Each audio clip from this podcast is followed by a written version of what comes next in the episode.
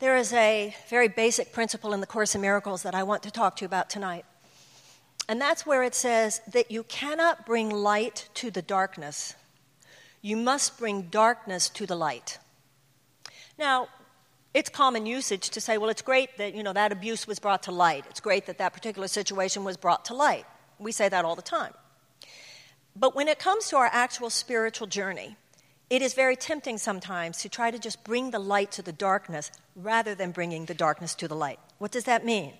If I meditate enough, if I'm sweet enough, if I'm nice enough, maybe I won't have to look deep in myself and in the world to all of those darkened places.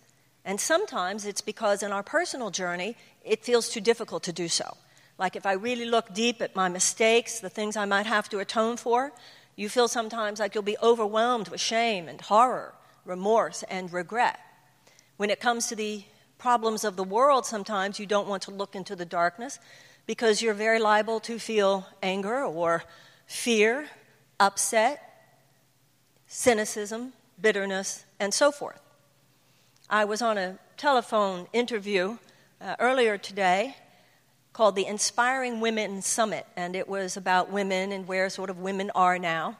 And one of the questions that came up had to do with the struggles of the world, some of the problems that we have. And the interviewer was submitting, not that she herself ascribes to this, but submitting the uh, attitude of many in the so called spiritual community that we really shouldn't involve ourselves too much with the terrible problems of the world that as we take care of our own spiritual practice that that is enough. So i want to talk to you about that tonight because i thought even the languaging was interesting. This idea that if i just take care of my own spirituality that i don't really then need to think too much about the tremendous amounts of human suffering on the planet. And so she was asking well is just taking care of your spiritual life enough well, look at the contextualization here and look at the error that is implicit in it. Because there's nothing spiritual about complacency. There is nothing spiritual about looking the other way when people around you are suffering. There's nothing spiritual about not addressing the problems within yourself, and there's nothing spiritual about not addressing the problems of the world.